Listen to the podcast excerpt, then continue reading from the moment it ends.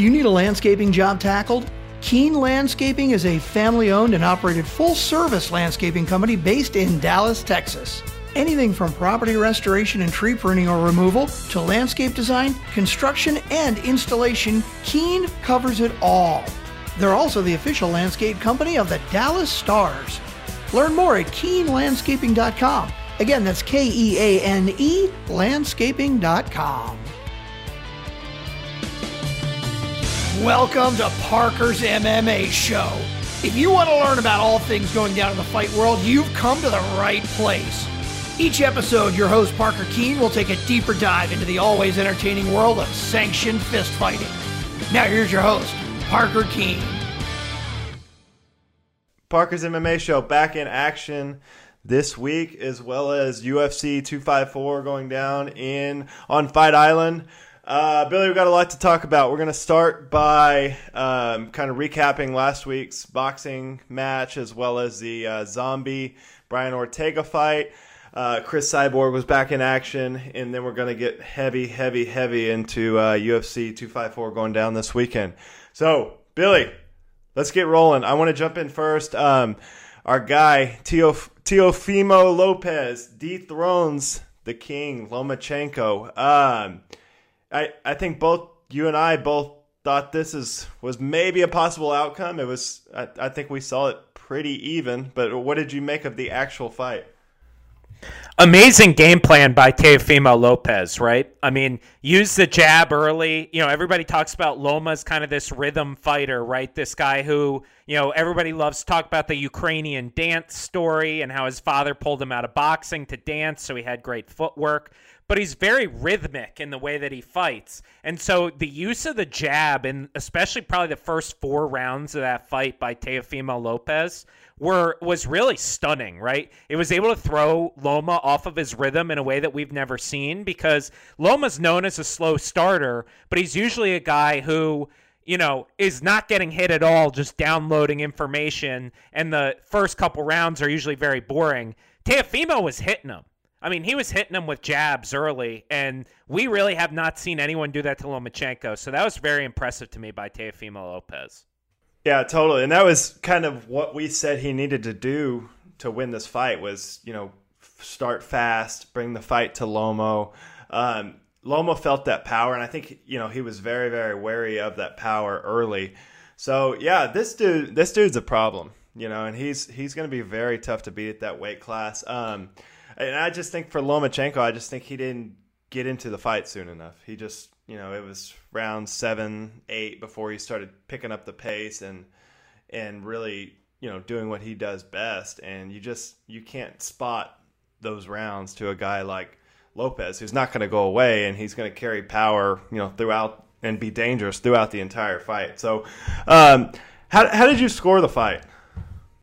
So I had it 117, 111, which is nine rounds to three for Lopez. Um, I thought rounds two, five, seven, and nine were really close. Really, yeah. really close. And could have gone either way, honestly.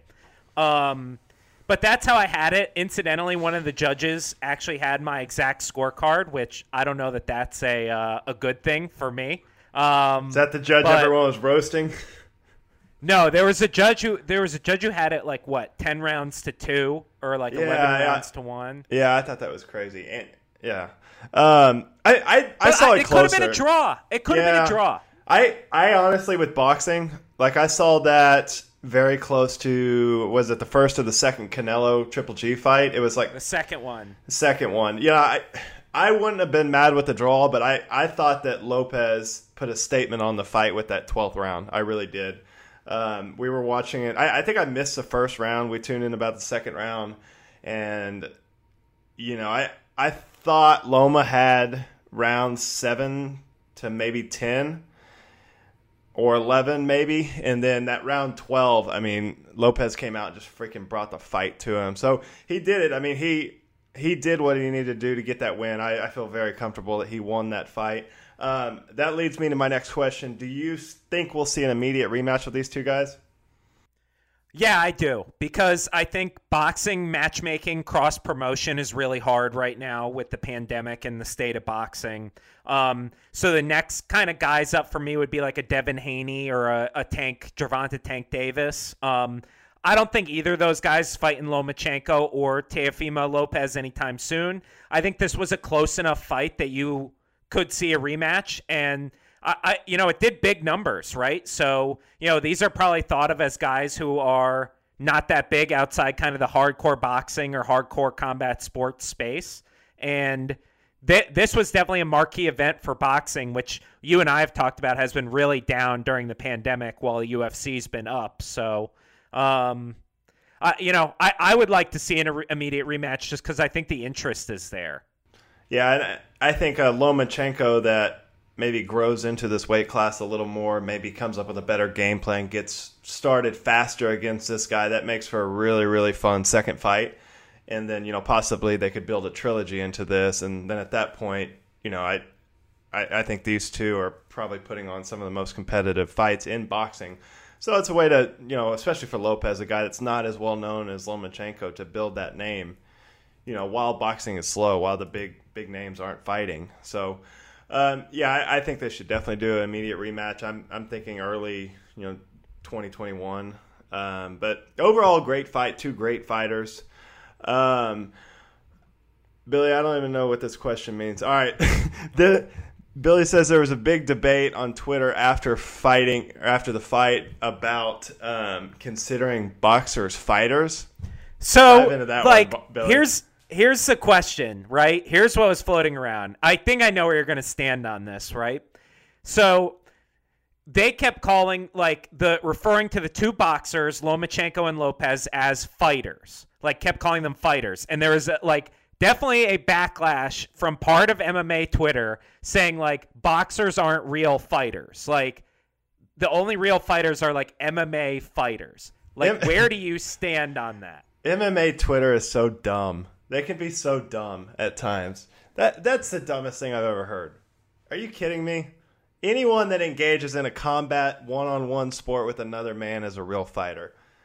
If they don't think boxers are real fighters, go see Arturo Gatti, uh, Micky Ward trilogy. Uh, shit, there's so many crazy Hagler wars. Hearns. And, yeah, Hagler Hearns in boxing. I mean, you don't understand too. Like, boxing is a sport that these these guys have grown up doing their entire lives. It's not like MMA. You don't jump in at 21 years old after wrestling, you know, in college. Professional boxers, most of them outside of maybe Deontay Wilder, has spent a lifetime boxing in gyms, going to war and sparring, taking damage. I mean, these guys, these guys are warriors. Um, yeah, that that's absolutely stupid. MMA Twitter, relax. Come on. All right. I don't want to talk about that anymore. That's retarded. All right, let's move on here. Um, Billy, UFC Fight Island. Uh, last week, Fight Island. That's number six. We've got uh, Jessica Andrade was back in action, moving up a weight class, taking on uh, Katlyn Chookagian. Did I butcher that last name? Char- Chookagian. So Chookagian. We'll just stick with blonde fighter. Um, That's why I put blonde fighter down in the notes. yeah. Andrade looked great to me in her move up. Um, she now becomes the first woman with wins at 115, 125, and 135. My question for you Does Jessica Andrade deserve the next title fight against Valentina, Valentina Shevchenko? Why not, man? Why not? I mean, like, this is now two in a row because we thought we both thought she looked great against Rose Namajunas. I know Rose won that fight. It was a fairly close decision win, right? It was it was two rounds to one. I believe it was a split decision even. I think it and was, yeah. We both thought that Andrade looked great. The only people she's really lost yeah. to, Joanna, Weili Zhang, and Rose Namajunas at 115. Right. She comes out there against the number one contender. I mean, Katlyn Chookagian, say what you want about her as a fighter, but she was she's the number one ranked fighter at flyweight. She comes out and she she knocks her out in 30 seconds.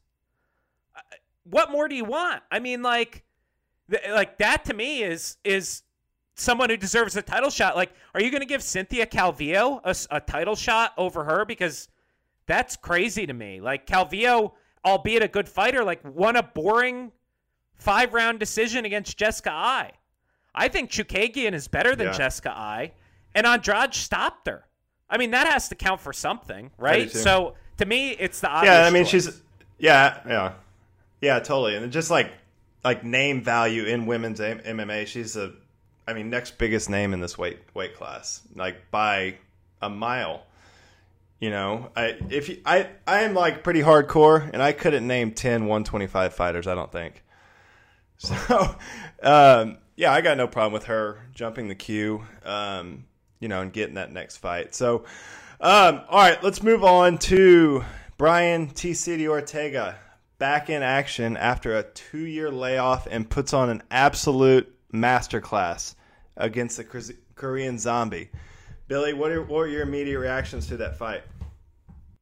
sobbing quietly to myself as thinking about Korean Zombie's career. Um, the no, I, I was super impressed. Right, I was super impressed because Korean Zombie's a great striker. He's a great striker, and Brian Ortega outstruck him. I mean, that was a striking match. Sure, like Ortega did a great job mixing up the takedowns, threatening the takedowns with little feints and whatnot, and you know, kind of opening up his boxing. I mean, the way he opened up that spinning elbow, uh, that's the highlight of the fight. That's probably the highlight of the night for me. I mean, that's And I think that, I think that Unbelievable changed technique. the fight, right? That changes a fight. A shot like that. Yeah, I think Korean Zombie went on to say he didn't remember hardly anything after after that shot.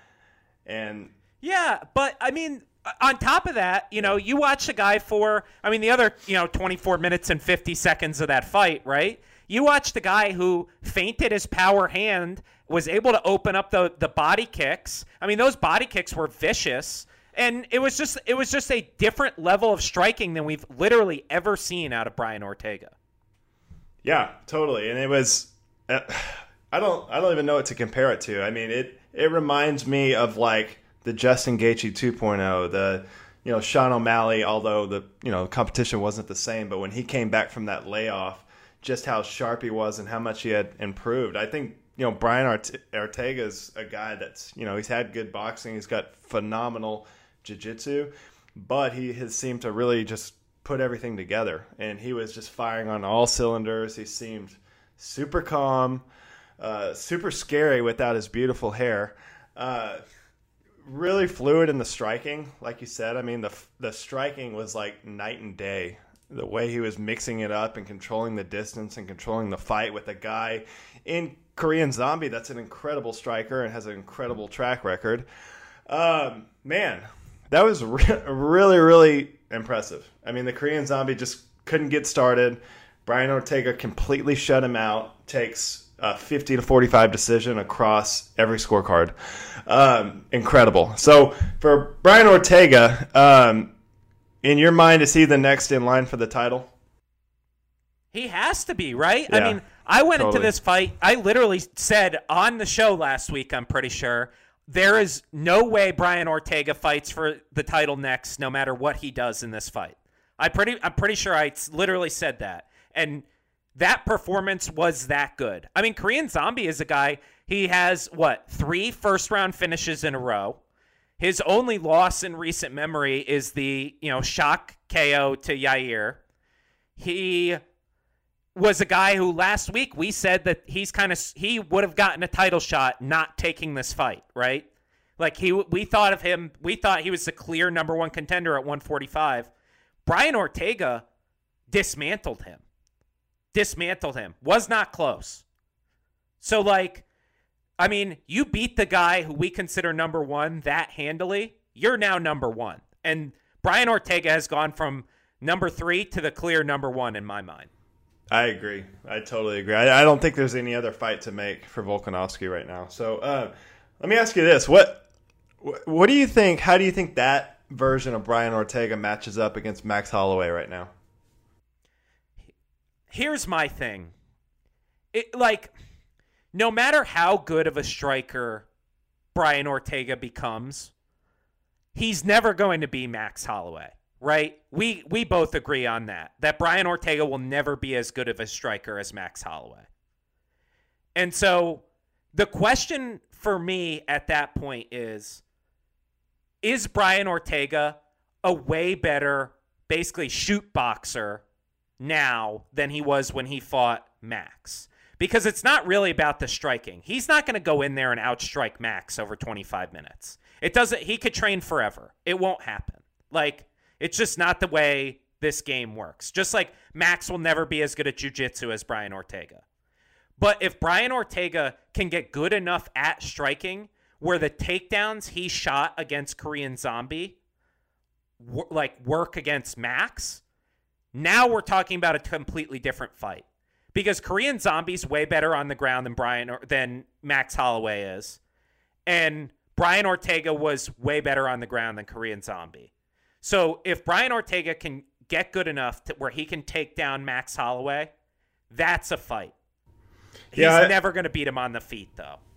Yeah, I, I will say about his. I mean, his striking looked, you know, a lot smoother, a lot cleaner, a lot more polished. But I'll say something that stood out to me was his defense. I mean, he didn't take hardly any damage in that fight, and Korean Zombie is a guy that damages everyone. He's like, you know, it's like similar to how I feel about Yoel Romero. It's like you walk into a fight with a guy like Korean Zombie, you're going out in a stretcher. You know, you're you're going to the hospital. You're going to get cut up. You're going to get hurt. And Brian Ortega didn't get touched. I mean, you know, I, I think he had a maybe split his head open from an incidental headbutt, but outside of that, I mean, he didn't take hardly any damage.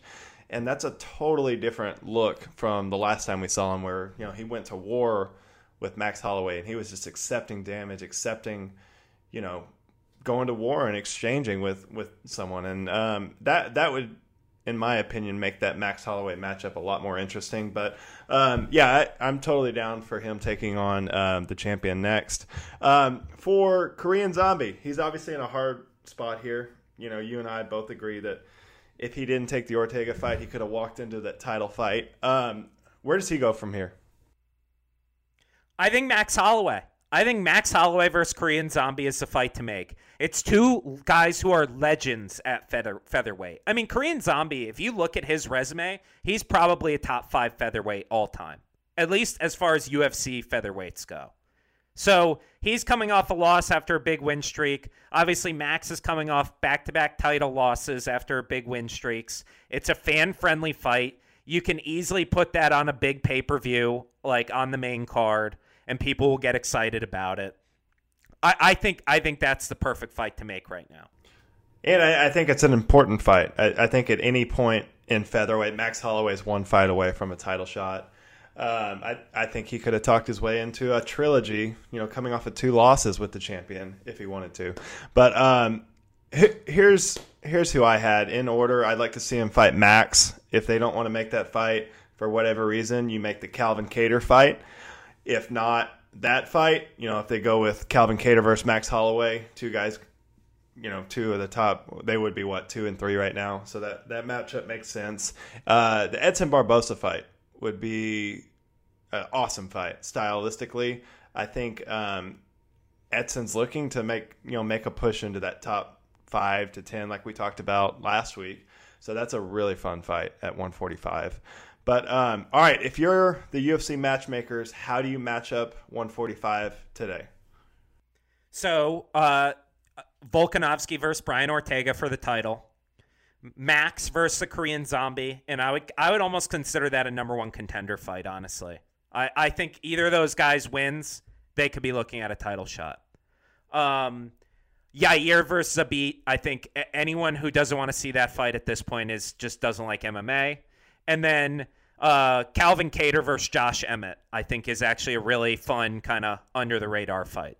Okay, I have uh, Volkanovski versus Ortega, uh, Max versus Calvin, Calvin Kattar. I like to that me. fight. Yeah, that, that's another. I, I see that fight very similar to the Korean Zombie fight. That's just like one of those fights that's going to be a banger. You can throw it on a pay per view card. Uh, you know, two of the best guys right now. So um, I, that's my second fight. I agree with you on Zabit and Yair, and then I, I want Korean Zombie and Edson Barbosa. I, I think that matches up well. Two you know legends, two guys that have been around forever. Uh, great stylistic matchup. So that's that's what I would do. Um, all right. So for Brian Ortega, um, how do you think that he matches up in the eventual second title shot against Alexander Volkanovski? So here's my thing, right? Even even the old version of Brian Ortega, say Brian Ortega 1.0 who fought Max Holloway, there was never any doubt that he was the more technical fighter than Alexander Volkanovski, right? That version is more technical. This new version that we saw on Saturday is an even more technical version of that, right? But he was always going to have the technique edge, in my opinion. Volkanovski is just not a technical guy, right? But the thing that Alexander Volkanovski is really good at, and we've seen it against Jose Aldo, we've seen against Max Holloway twice now, he's incredibly good defensively. Whatever he does movement wise, with his feints, with his power, it throws guys who are volume strikers off of their game. Really, really good kickboxers, it throws them off of their game. So, my question is can't like I think if Volkanovski can neutralize Brian Ortega's or can neutralize Max Holloway's kickboxing and Jose Aldo's kickboxing, I think he can neutralize Brian Ortega as well. The question for me is if Volkanovski tries to wrestle with Brian Ortega, because that clinch wrestling game and at least the threat of it is what sets up a lot of Volkanovski's offense. So he's not going to have that because Brian Ortega is just going to welcome him to the ground.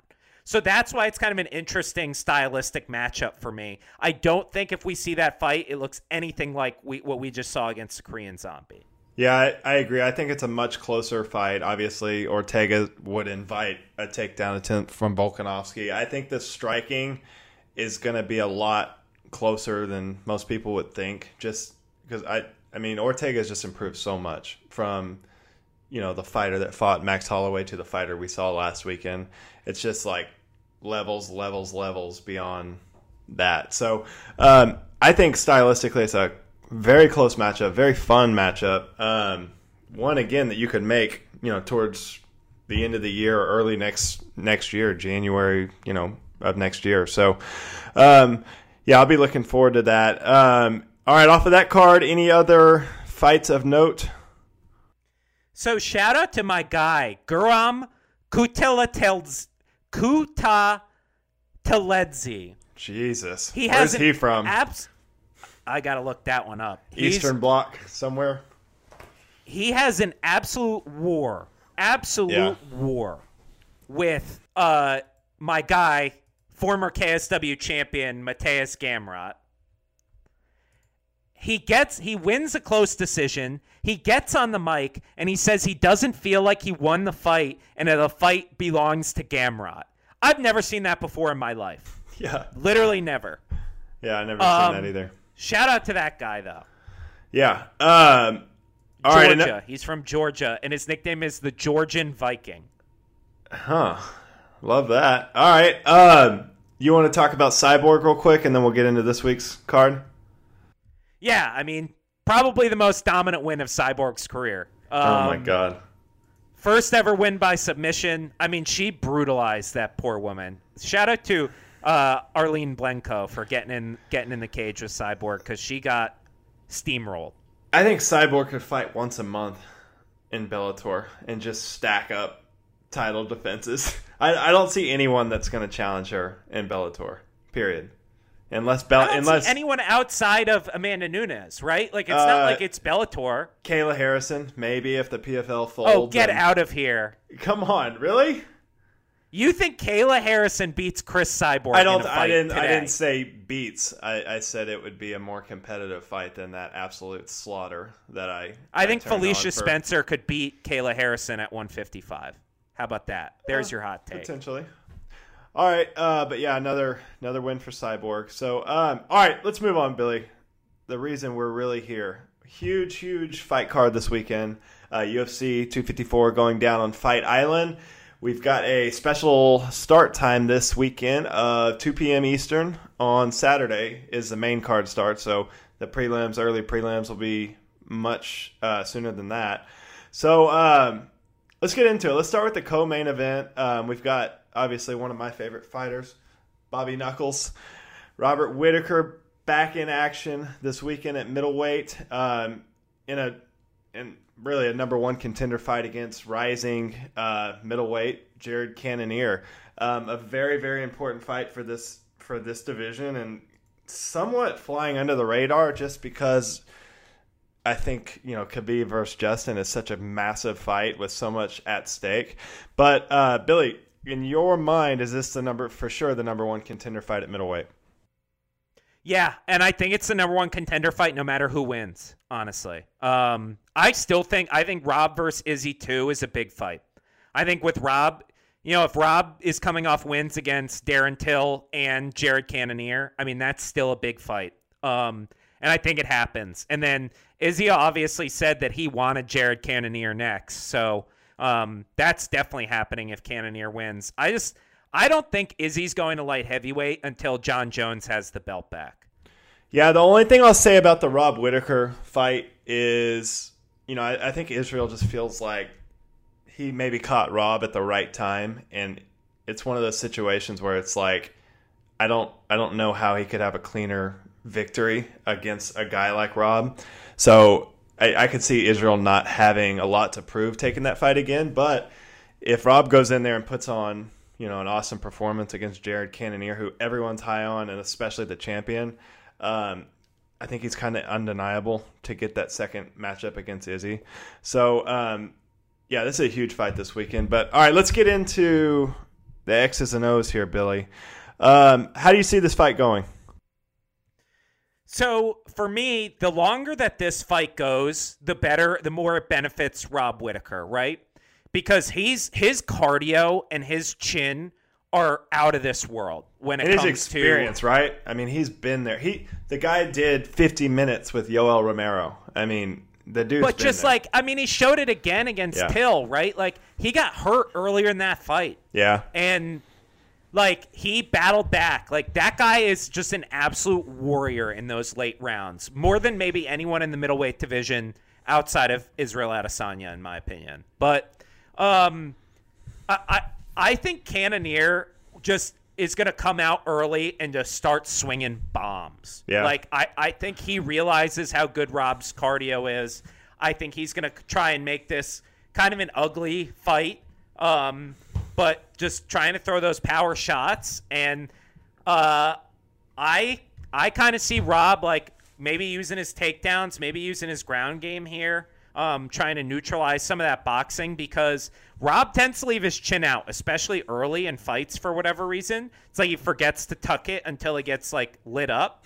Um, gets clipped. Yeah, yeah, and Jared Cannonier has the best power in the middleweight division for me. So I uh he's a former heavyweight. I mean, this guy is just unreal strong. And so uh, that's kind of what I have my eye on. It's like, can Rob kind of weather this early storm and then kind of get into kind of the technical kickboxing match or, you know, a jiu-jitsu fight that he wants to have in the later rounds? yeah. I think for Rob, in my opinion, he's still a top 10 fighter on the planet. You know, even though he did lose his belt to Israel Adesanya, I, I just think he's one of the most experienced, one of the most well-rounded. He's got one of the best overall games in MMA. Um, he's good from everywhere. He's got no blaring weaknesses. Um, mentally, you know, in all the interviews leading up to this fight, he seems to be in a great place. He seemed to be in a great place going into the Darren Till fight, but I, I just don't think that he was all the way there yet. So I'm expecting to see the best Robert Whittaker we've seen, you know, since his title run. Um, what else? What else? Yeah, I, I, I just don't. I really, I don't see this fight being competitive. I, I, I get it that Jared Cannonier's got power. He came down from heavyweight, all that good stuff. He's got some good wins. He's fought some good guys, but I don't think he's on the level of Robert Whittaker when it comes to MMA as a whole. I, I think Robert Whittaker is going to pick him apart. You know, I, I think he's going to survive the early onslaught, like you said. But I, I, I think he's going to pick him apart. I really do. I think this is going to look like Brian Ortega and Korean Zombie last weekend. I, I, I think Whittaker is going to outclass Jared Cannonier. I really do. Rob Whittaker has gotten dropped in his last four fights. Four. He's Well, now that's- fighting the guy who we're in agreement. The only person I might listen to as having more power than Jared Cannonier at the top of the middleweight division is Yoel Romero, and I think it's I think it's close. Yeah. I think it's Cannonier. If you wanted to say it was Romero, I would say fine, but He's definitely a top two guy. Rob gets dropped in every fight these days. Every So fight. how, so like, see, I how do agree you see he's the better Cannonier striker. Him? How do you see Cannonier beating him here? He's going to punch him in the face, and then he's going to keep punching him in the face on the ground until the fight ends. Because Rob's don't so. defense is not good. Rob walks into right straights almost every single fight. I don't think so. I, I think Rob's Rob's movement's going to be too much. I I just I think he's going to confuse Cannonier, and I don't. I I guarantee. I think it's going to be just like last weekend. We're not going to see Cannonier gets started. Rob is just going to outclass him from start to finish. I see a Rob third round TKO. Billy, what do you got? Oh my god. I think Jared Cannonier knocks him out in the first round. I think I agree with Really? you that Rob Whittaker is the more technical, better MMA fighter, but like this is in athleticism is a cheat code situation, and the one thing Rob Whittaker is bad at is the thing that will put you to sleep against Jared Cannonier. Side bet. It's a matchup. It's a matchup. It's not about Rob Whittaker being a shitty MMA fighter because I absolutely don't think that. But it's it's a very bad matchup for him in my opinion. I, I think the only way that Cannonier gets a win here is if he just makes that first round chaos and Rob obliges to a war and he catches Rob. I, I don't see him winning a fight over three rounds. There's just no way against Robert Whittaker. Um, so I made my pick. I got Robert Whittaker via third round TKO, and I think it's not even going to be close. Jared Cannonier, first round KO. You're crazy. You're insane. How dare you disrespect Bobby Knuckles like that? Um, all right. The time is here. Justin Gaethje is getting his first title shot against one of the most dominant fighters of all time, Khabib Nurmagomedov, um, 28 and 0. One of the most dominant champions of all time, taking on one of the most violent and electric strikers of our era. Um, Billy, I'm pumped. I'm so pumped. Um, we're only a couple days away, but anyway, how do you see this fight going? I, I think Khabib is finally going to get respect from the entire MMA fan base. I, I think there's going to be no no more argument about how dominant and how good this man is after this fight. To be honest, um, everyone talks about how good Justin's wrestling is, right? You know, all American, Northern Colorado, can't be taken down, whatever. You read some of these accounts that have been coming out about people who roll with Khabib, people who have fought Khabib, like what it feels like on the ground up against the cage with this guy.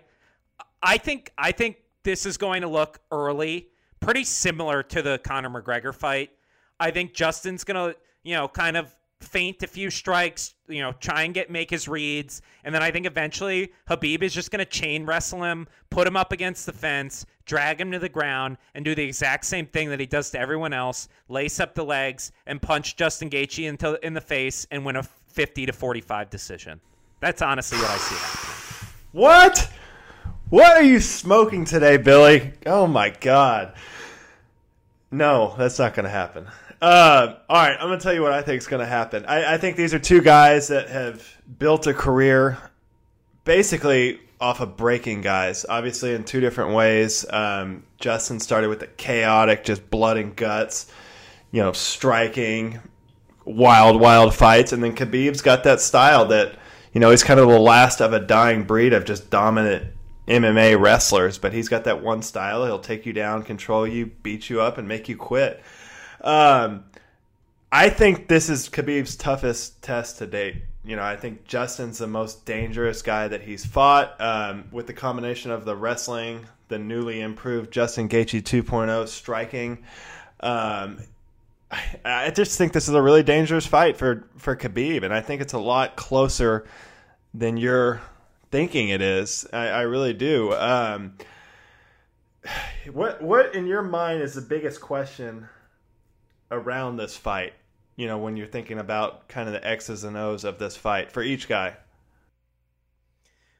I, I mean, for Justin, right? He's never fought a wrestler of Khabib's caliber in MMA. He's never even fought someone like who's in the same stratosphere as Khabib in the wrestling department. Um, So it's like to me, how how much of this fight will be contested on the feet? Because that's where we all think Justin Gaethje has the advantage. Nobody thinks Justin Gaethje's going in there to wrestle with Khabib. So like he has to keep this standing and then use his body punching and his leg kicks to kind of slow Khabib down because the thing that nobody everybody talks about when you get in the finally get in the cage with Khabib is how much faster that guy is than they thought he would be. You know, he caught he catches people off guard all the time. And so he has to slow the, slow Khabib down. And then when Khabib's going for those low single leg takedowns that he likes so much, Justin has to be willing to kind of accept the takedown in order to inflict damage. Justin has some of the best elbows in the lightweight division. He's got to hit Khabib with elbows and then figure out a way to get up off his back because you're not going to just stuff the takedown against Khabib. Yeah, I, I agree. I, I think the biggest question, and we're going to I, think we're going to get this answer early. It's like the first wrestling exchange is so important for the course of this fight. You know, if Justin if Justin can stuff a couple takedowns early and build confidence, you know, because Khabib's never going to stop. That's what he thrives on. He doesn't necessarily always get that first shot, but it's the second, the third, the fourth one. He finally gets you down, then he controls you and beats you up. So I think that first wrestling exchange is very, very important. And it's like, I think, I think Justin for sure is going to get taken down, but it's like, what can he do? What can he do to not be on his back? What can he do to get back up? And no one's been able to do that against Khabib. Period. Across 28 fights. So, um, yeah, that that's the biggest question for me. It's like when he gets taken down, he's definitely going to get taken down. What does he do? Can he get up? Can he scramble? So how's he, he going to win, Parker? How's he going to win? Because guess what? I I agree with you that yeah. like I think Justin Gaethje's a phenomenal phenomenal MMA fighter. I'm not sure I would say I think Dustin Poirier is better than Justin Gaethje, but we can d- disagree on that. I'm fine. Um, but nobody has stopped Khabib from taking them down, and nobody has gotten up since he took them down. Nobody. It's yeah. literally never happened over a 25 minute fight. If, if you get taken down with Khabib, you're glued to that mat. That's the reality. Like, so I, I just don't see it. I don't. I genuinely I want to see it. I love Justin Gaethje. I think he's a phenomenal, exciting fighter. But at the end of the day, like this guy, Khabib, is just different. It's a different type of fighter. Like he's gonna get in there. He's gonna push the pace. He's gonna get Justin against the fence, and then Justin's gonna hit the mat. And how many rounds he survives is determinant on when they start that round standing, how many minutes can you stay on your feet? That's going to be how many rounds he can survive. Yeah, I, I just think he's got to use movement, and the biggest thing, he's got to stay in the center of the octagon and try to get Khabib to exchange with him. And then when Khabib shoots, he's got to got to stay on his feet. You know, he, if not, I agree with you. If, if he if he gets taken down twice in the first round, it's going to look like the Conor McGregor, the Dustin Poirier fight. Um, but I think out of all the guys that Khabib has fought, Justin's got the most, the deepest skill set, or the best skill set for Khabib. You know, the defensive wrestling is phenomenal. I think he's been taken down twice in his UFC career and held down for 17 seconds total, albeit none of those guys are Khabib Nurmagomedov. But um, very interesting matchup. You know, this I, I kind of feel if Justin can can block a couple early takedowns and just start chipping away, chipping away, chipping away at Khabib, um, he's going to have a better chance to win. But let's get into the path for victories. Um, for Justin Gaethje, what do you think he has to do to win this fight?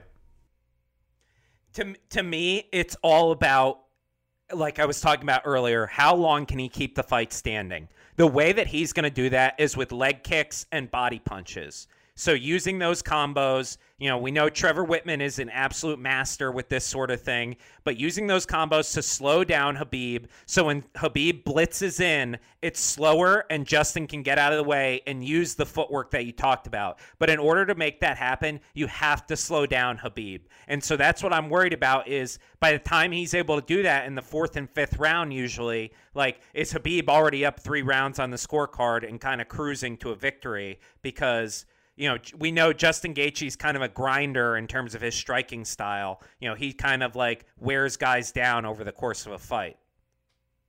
Um, yeah, the the old Justin Gaethje, I think, was more of a you know he's going to take you out, take you out, break you with his striking. But the most recent Justin Gaethje is a much more calculated striker, more of a counterpuncher, dangerous, kind of one punch, picks his shots a lot better. So it's a different version of Justin Gaethje. But for me, I I think he's.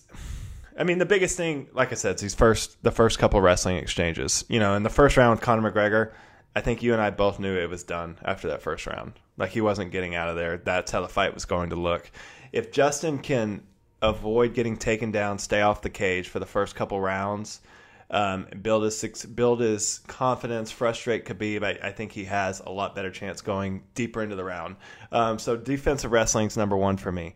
Leg kicks um, are huge, huge part of Justin Gaethje's game. He's got, in my opinion, some of the best leg kicks in maybe MMA history ever. It's just vicious. He's stopped multiple guys with it. You know, see the Dustin Poirier fight, the Michael Johnson fight, the Eddie Alvarez fight. Um, just does absolutely damage with those leg kicks. So I think he needs to invest in that early. You know, anytime Khabib shoots, he's got to load up that lead leg. Anytime Khabib throws a jab, he's got to load up that lead leg. Justin Gaethje needs to be unleashing calf and leg kicks. And Justin Gaethje said this, you know, hundreds of times. He's like, I need two to three fight, two to three leg kicks to change the course of any fight, and I believe that in this fight. You know, if he goes in there and and just starts hammering those calf kicks in that first round and hurts Khabib, that's going to change the the course of the fight. Um, so leg kicks are number two for me. Stick to the game plan. Um, Trevor Wittman, like you said, is one of the brightest and just best minds in MMA at the moment. I, I think whatever game plan he's put in place for Justin Justin's got to stick to that game plan. Um, you know, you saw in the Tony Ferguson fight just some minor adjustments he made. Like Justin, I think with you know round three or so, kept loading up trying to finish Tony Ferguson, and Trevor Wittman said, "Hey, just make contact, be smart. You know, just keep hitting him, pick your shots." And it's little things like that that I think make a big difference. Um, and then the counter striking. You know, I, I think Justin's became much much more of a counter striker, and he's going to have to fight off the back foot because Khabib is going to be super aggressive and trying to chase him down all over the octagon. So, um, those are really my four things for Justin. Um, let's get into Khabib. What do you think he has to do? I think we all know what he has to do to get the victory, but go over it here. It's really about pace for me with Khabib, right? It's how fast are his shots? How fast is he able to chain one takedown attempt to the next? And then you know how how fast is he able to kind of counter punch and land that jab in a striking right so if habib is moving quick there's no nobody in the world has a chance against him at 155 pounds so um, that's my key for him is kind of push that pace create that pressure early and then slow justin down late because of all the pressure from the early rounds and kind of cruise your way to a victory yeah for me it's it's what got him to the dance. He's got to stick to that. Um, you know, he's got almost a 50% takedown percentage, success uh, percentage in the UFC. So I think just that constant grind and constantly shooting for the takedown wears all these guys down. And by the third or fourth round, you know, they're broken. You know, and that's that's when he goes in, gets the finish or gets the submission when the gas tank's completely drained. And he's done it time after time to, you know, some of the best guys in the world at lightweight. So I think that's that's what he's got to do. He's got to avoid the big shots from Justin too. Justin's one of these guys, got similar to Conor McGregor. It's like you know he's got one punch knockout power. Um, we've never really seen Khabib hurt, you know. So I, I, I think he'll be looking out for that. But he's got to watch out from that one shot power from Justin Gaethje. Um, all right, let's get into some hypotheticals here. So Billy, if Justin Gaethje upsets you and uh, knocks out your guy Khabib Nurmagomedov, um, do you think Khabib has done enough to deserve an immediate rematch? Do not mistake analysis for favoritism, my friend. How dare you? How dare you slander Justin Gaethje? I'm still um, mad, mad about your comments on Bobby Knuckles. All right. I think it's very possible that if it's a decision, especially if it's a close decision, like a three rounds to two decision, I, I think they could definitely book an immediate rematch if Gaethje wins. Yeah. Um, I could also see the the UFC going straight for Gaethje Poirier too. That was a a fight of the year contender, and you know it only gets you know it could be an all timer with a belt on the line with those two guys duking it out over five rounds. So. Um, if Gaethje wins, that's kind of the. I see them going one of those two directions. Yeah, I agree. Uh, This fight's weird. This is one of those fights that I just don't. I don't think it's going to be close. Like I don't see this being a close decision either way. Either Khabib's going to dominate him, or Justin Gaethje's going to stuff takedowns and and and pick him apart. I think on on the feet. So I, for me, I you know, Khabib is obviously a global superstar now. You know, I think he's just as big of a star, especially internationally, as Conor McGregor is for the sport. So, you know, I think based on that alone, I agree. If it's a close fight, I could see them doing the rematch. Um, I think either way, you've got to force Conor McGregor to fight Dustin Poirier. Um, you have to. You can't let. I don't think you can let either of those guys skip the queue and get right back into a title match. I think both of those guys have to fight. Um, so so that's what I see. I I, I think you do McGregor uh, Poirier. The winner gets the winner of this fight. Um, if Justin Gaethje is able to get this win, where would you put him in, in the pound for pound um, rankings right now? Because I think Khabib and you know most people's rankings are is either number one or number two. So if Justin Gaethje pulls a win off of that guy, where do you put Justin Gaethje? So I think right now the top five for men is uh, Jon Jones, Khabib, Israel Adesanya, Stipe Miocic, Kamaru Usman, Alexander Volkanovski, then Justin Gaethje. I would move him above Volkanovski with this win, but not above Usman. Okay. Yeah, I What do you think? I moved him above Usman, probably just to piss you off a little bit. Uh, I yeah, agree. He was seventh right now. I put him um, at four above Volkanovski and Usman, just because I think if if he's able to beat a dominant champion like Khabib, he deserves a lot of respect. You know, a lot of respect. So, um, all right, let's talk a little bit about Khabib. So, if Khabib wins here and becomes 29 and 0, um, what is this special matchup that you think Dana has planned for him? So yeah, Khabib keeps talking about this, right? He says Dana has something special planned for him. I think it's a fight in Moscow. I think if Khabib wins this, he's going to get a fight in Moscow. Um, we know that he's wanted to fight in Russia for a while because of the pay per view situation. They've can't really do that, but now that they've been doing these cards in Abu Dhabi, like why not, right? So that's what I think is going to happen. Um, I agree. I think it's going to be a Moscow fight, you know, sometime in 2021, um, and I think it's going to be a GSP.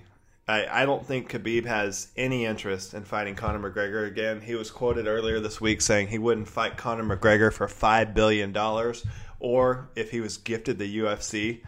Um, I just I don't think that Khabib wants anything to do with that again. I don't think he wants the nastiness of the lead up. He doesn't think it's going to improve his legacy, and I just think he's over it. I think he's moved on. I really do. Um, you know, and I, I think his his big goal is to become thirty and zero. That was the the goal his father put in place for him, and they always talk about it. So if he's able to do that in front of his home country against GSP, and you know, toss his name in the hat for the greatest of all time with the win against GSP, I don't think there's a better situation for that than that. So, um, that So wait, wait, yeah. wait, wait. Just so we're clear, if Khabib, if Khabib beats Justin Gaethje in his prime, he's not the greatest of all time. But then if he beats 40-year-old GSP in his home country, he now becomes the greatest of all time. Uh, that's that's the other thing. It's like, where does he fight him to? Like, obviously, GSP. Do you fight? Does Khabib go up to 170 for a one-time fight? I, I just don't. I don't see GSP coming down to 155. And if he did, I don't. I don't think it's going to be But the like, best. why do we? Why do we need? I know like Khabib like idolized GSP and that's like his dream fight.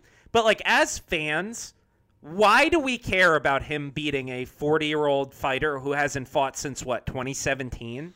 I I don't. I think it's he's the one pushing that. He wants that fight for his legacy, just to say that hey, I beat George St. Pierre. You know, I fight Tony Ferguson for your legacy. That's the yeah. fight. No, I'm I'm on board with you. I'm just telling you. I I think that's what Khabib and Dana are thinking about. They're they're they're but trying to get G- GSP down for one last ride, which is big business. You don't think so? George is not going to do that. I don't. think. I think GSP is truly, honestly done. Really? Yes. I don't know. I, I think that's. I think really... it's going to be Tony Ferguson in Moscow. That's my guess. Tony Ferguson coming off a beating to Justin Gaethje. He would have to get another win. I think Tony Ferguson. Well, we'll get to it. We'll get to it. Okay. I think Tony Ferguson is going to fight someone who we're going to talk about in the very next set of questions. Okay, let me ask you this: What's a bigger fight, assuming Khabib gets past Justin Gaethje this weekend, the Conor McGregor two or George St. Pierre? Conor McGregor two, no question. I don't think it's close. Okay. Um, all right, let's move on here. So, all right, with the win, is there any chance that you think this is it for Khabib? That he's done? Has he accomplished everything he wants to? I like okay, so we talked about it last segment, but I I think he should fight Tony Ferguson and then retire at 30 and 0. If he beats Tony Ferguson, here's his resume at 155, right? Conor, Al Iaquinta, Edson Barbosa, Dustin Poirier, Justin Gaethje, Rafael Dos Anjos. Who has that resume at 155? That's a Jon Jones style. Tony Ferguson. I beat I beat every great fighter. Tony hasn't beat Tony hasn't beaten Dustin. Tony hasn't beaten Conor. Tony's not 30 and 0. I mean, the only other one that I think would be interesting, Tony Ferguson's interesting. And then if he wants to go up to 170, beat Kamaru Usman, and then retire at 30 and 0, that's pretty impressive as well. But yeah, like, but that's another that's, one. Like that's, that's, greatest of all yeah, time. That's no like I don't think the UFC is interested in having a Kamaru Usman Khabib fight like at all. I, I don't I don't see that. I don't as think a draw. so either. Yeah, when you have Conor and you have GSP on the table. Um, but then, but Conor and GSP aren't legacy fights at that point. If you want a legacy fight, it's Tony Ferguson or it's a second belt. Yeah. Conor and GSP are money fights, but Khabib never does that. Yeah, I don't think Khabib cares about money, but I think for whatever reason in the back of his head he, he wants that fight with GSP. I, I really do think that's something he's been set on.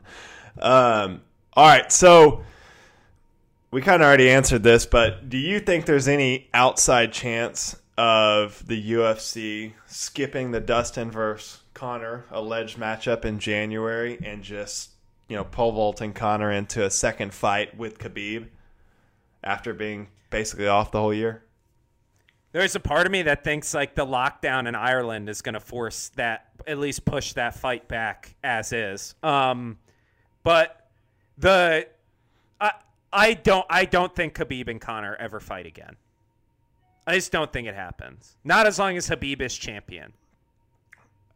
I just think I don't need to see it either. I, I don't I don't think there's going to be a huge difference in that matchup, even with a dedicated Conor McGregor. I really don't.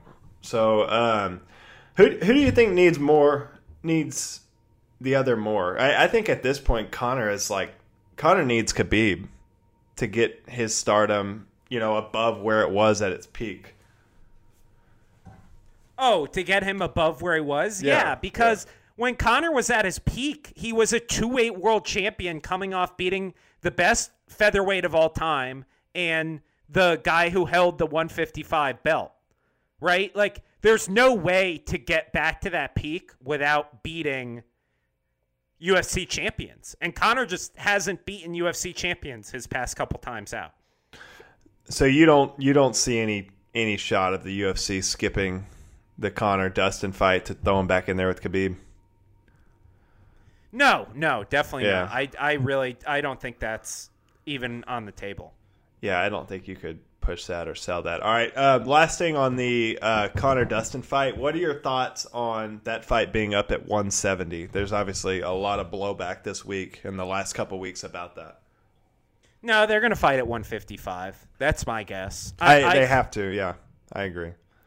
Like if when it's Cowboy and it's like, all right, Conor McGregor's coming back. There's not really big stakes for this fight other than the fact that it's just like Conor's return. Like, and you want to say, I don't really want to cut weight. Let's fight at 170. That's fine, right? Right. This is a legitimate number one contenders fight. Like, you need to show that you can make the lightweight limit and still be a great fighter. Right. Um, all right. This is another storyline that I haven't heard talked about a lot, but obviously Khabib's father passed away um, due to circumstances involving COVID. Um, what back in March or April, maybe. Uh, it was pretty early. Yeah, it was pretty early in the in the COVID situation. But um, obviously, Khabib's father was someone that all of his inner circle looked up to. He was, you know, their trainer, kind of a role model to these guys. Um, you know, someone that was always in Khabib's corner when he could be. Um, what, if any, effect do you think this will have on Khabib's performance this Saturday? I mean, Khabib has been asked about it in literally every interview I've seen, and he's like very clearly sick of talking about it, which is, I feel bad for the guy, right? Like you lose your father, and you know that's all anybody's asking you about all fight week. Um, I I think the the effect of this sort of thing when you lose Uh, it's one thing to lose a father, right? But to lose a coach from a mixed martial arts standpoint, you typically don't see the effect of that in the short term. It's only in the long term that when you have to have someone else who's running your day-to-day training that you start to see you start to lose the habits that you developed over like under your old coach. I think Kevin Lee is a perfect example. That's exactly who I was thinking of. Yeah. With Robert Follis yeah. of getting into some bad habits, kind of not the fight immediately following his passing, but in kind of subsequent fights after that. So I, I don't think this will have a huge effect on Khabib's game plan or ability to fight in this particular fight. I think the place you would see it is, you know, two, three, four fights down the road. I agree. I, I think it's just something to keep in the back of your mind during this fight. Um, the only the thing that kind of brought this question in my mind was, you know, I, I think remembering back to the Conor McGregor fight, um, his father wasn't in his corner. You know, it was statesides, and his father couldn't get over. And I remember Javier Mendez, you know, basically imploring him to get back to father's game plan, is what he called it. And I, I think Khabib was was feeling good and wanted to strike with Conor. So um, I don't know. I, I, think his father is the one that like instilled that game plan in him. Like, hey, you're to take guys down. You're to smash them. You're to become the most dominant champion, you know, in 155 history. So it, it'll be interesting not having them there and to also kind of see where Khabib's motivation is. So I, you know, I heard Dan. I think it was Dan Hardy this week talking about it. Um, saying his grandfather, who basically raised him, passed away, you know, three weeks before the GSP fight, and he said the motivation going into that fight was just like amplified all week. So that'll be interesting to see, you know, how motivated. Uh, obviously, he's motivated, but if we see a different Khabib this week. Um, all right, let's move on to Michael Chandler. So, Michael Chandler, we've talked to in the past, um, talked about in the past. Obviously, just made the move over from Bellator um, to add to what is already probably one of the deepest divisions in MMA. But um, where is Michael Chandler in all of this? I, you know, I kind of think he's going to end up fighting Tony Ferguson by the end of the year. I think that's just the fight that ends up happening the way that things have shaken out, and I'm fine with, totally fine with that for his debut. I think it's it's uh, uh, right where he's at in the rankings.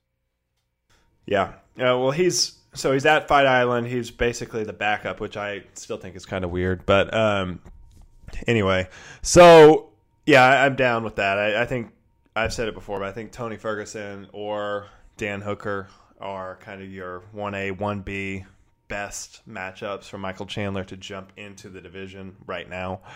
Um, so for Michael Chandler, in the very not we won't say the very rare because Khabib's missed weight before, fallen out of fights before. If by some chance and knock on wood, hopefully this doesn't happen uh, one of these guys falls out this weekend, how do you match Michael Chandler up against each of these guys, Khabib and Justin. I'm not. I'm not really convinced that Michael Chandler could beat either guy at this stage of his career. Um, Gaethje's obviously a much more winnable fight for Michael Chandler, as is Justin Gaethje is a more winnable fight for everyone than Khabib is. Right? Khabib is just a stylistic nightmare for every single fighter in that division. Um, I, I I and I actually think Khabib is like a much better version of Michael Chandler, right? It's kind of a similar game plan, but Khabib's just way way better at it. Um, not to say that Michael Chandler's not very good because he is, but I think three to four years ago, Michael Chandler could probably make the argument he's the best 155er in the world.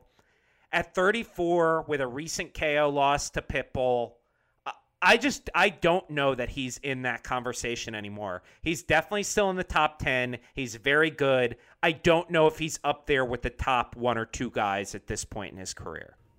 Yeah, I think he's competitive with maybe number 4 to 10, but in the elite of the elite, you know, Dustin Poirier, Conor McGregor, Justin Gaethje, Khabib, even Tony Ferguson. I, I just think they're one step ahead of Michael Chandler at at this point in his career, and obviously we'll find out, you know, shortly. Um, but yeah, I, I think Khabib kind of just weathers the early storm, but Michael Chandler takes him down, wears him down, and you know wins pretty handedly over you know five rounds. Um, Justin, I think yes, it's a closer fight, but still, I think Justin's just a younger, you know, better overall fighter right now, and I, I think he would actually probably finish Michael Chandler. Yeah, I think um, the striking is too much. Uh, yeah, I Justin. do too. I, I think he yeah. probably knocks him out with one of those hooks. Yeah, I do too. Um, and Michael Chandler's a guy that's like foot on the gas the whole time, you know. So I, I, I, think he would be he would he could walk into a big shot from Justin. Um, all right, so where do you rank Michael Chandler currently? So there's a group of guys, kind of like like you said, that second tier of what I would call a second tier of lightweights, right? And I would rank them this way from best to worst. Do Bronx, Charles Oliveira, Michael Chandler, Dan Hooker, then Paul Felder. Um, I think those guys are all very even. I think they have similar standings in the division. Um, and I would I would match you know match any of them up, and I you know I think it would be a very close fight. Yeah, I agree. I, I don't think he beats any of those four guys I named: Conor, uh, Justin, Khabib, Tony, uh, Dustin. Five guys. I don't think he beats those guys, but that next tier, like you're saying, um, every one of those fights in my mind's a 50-50 fight. You know, so um, yeah, I'd say you he splots in somewhere around five to six right now with the Paul Felders, the Dan Hookers, the Charles DeBronx of the world. Um, all right, Billy, it's time for our predictions. We're we've been at odds this episode, so let's keep let's keep that train rolling. Go ahead.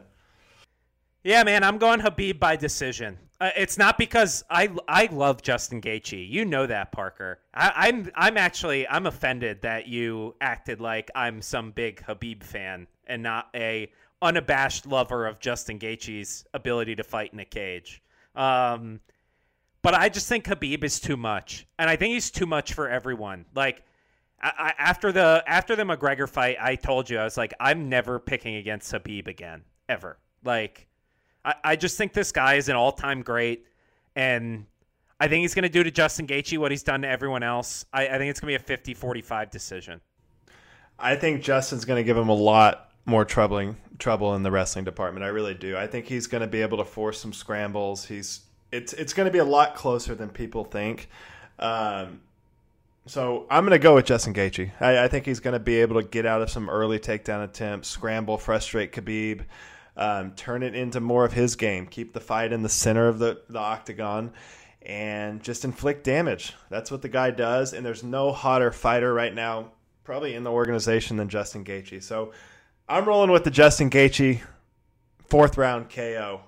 Backflip off off the top of the octagon, Fight Island, your new champion of the world. Hey, would love to see it. So, I'm pumped, Billy. I'm super pumped. I cannot wait for Saturday to get here. You want to give you want to give the people our hardcore fight, and then uh, and then we Go, can get out of here. Go ahead, give them your hardcore fight. Nathaniel Wood against Casey Kenny. Kenny. Parker, I know you know who Nathaniel Wood is because that's one of your uh, UK guys. Trained by Brad One Punch Pickett. People love the slaps as he's walking into the octagon, right? Considered probably the best 135 prospect in all of Europe. Um, only loss in the UFC is to uh, noted fan favorite Merab Dvalishvili. But Casey Kenny wins over guys like Ray Borg, our guy Brandon Royval, Louis Smolka, and Manny Bermudez. This is going to be a banger, Parker. Capital B banger. Tune in for this one on the prelims early Saturday morning. Uh, the two, I had three fights really. Um, the Robert Whittaker Cannonier fight, that's going to be a banger, and it's kind of like I said, it's flying under the radar because of how big and important this Justin versus Khabib fight is. But everyone tune into that. That's a co-main event. Um, I believe to kick off the main card, our guy is back. Ion Cutelaba is back against. I'm going to butcher this name, Billy. You go ahead with the. Magomed Ankalaev. There you go. Um, The rematch of the fight that made us fall in love with our boy Jan. The rope-a-dope. The rope-a-dope. Um, and I think these guys have had, both of them have had positive COVID tests leading up to this fight. oh yeah. Oh yeah. Oh, yeah. It's been canceled twice due to positive COVID tests on either side. Yeah. Th- this is going to be a chaos, chaos fight. Um, so keep an eye on that one. And then another one that, I mean, I didn't see until today. Our guy, uh, Tai Bam Bam Tuivasa, is back in action at heavyweight, The taking on. King. Yeah, taking on the skyscraper, Stefan Struve. Um, Billy, will we see our first Fight Island Shoey this weekend? Man, they Mick Maynard better have it ready for Tai Tuivasa, right? Like Someone better have a beer in their hand. The people want it. This is a hell of a card, man. It's got some low key like there's not a lot of like ranked fighters on Yeah. this other than the Cannonier Whittaker matchup. Yeah. But this is loaded with action fighters. Like loaded with guys who just get in there and bang.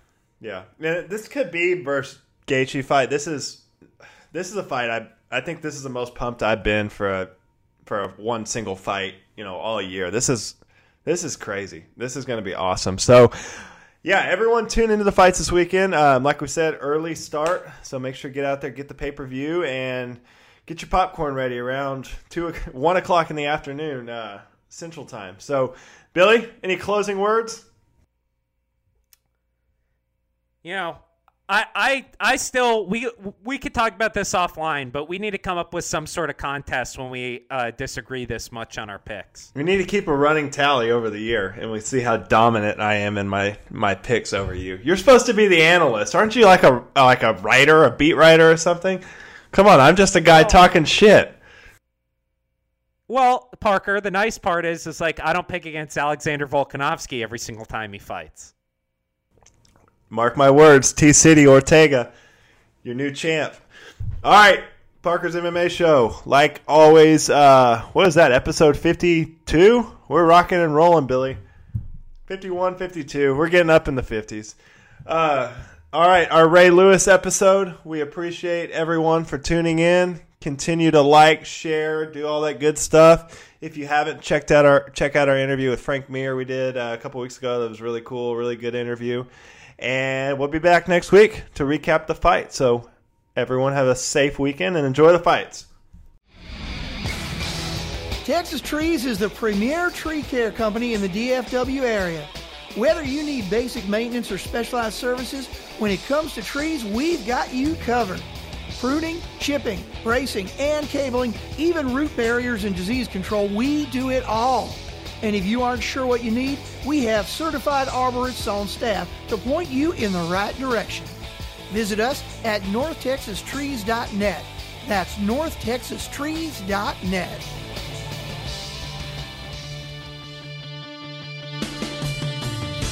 Thanks for listening to Parker's MMA Show.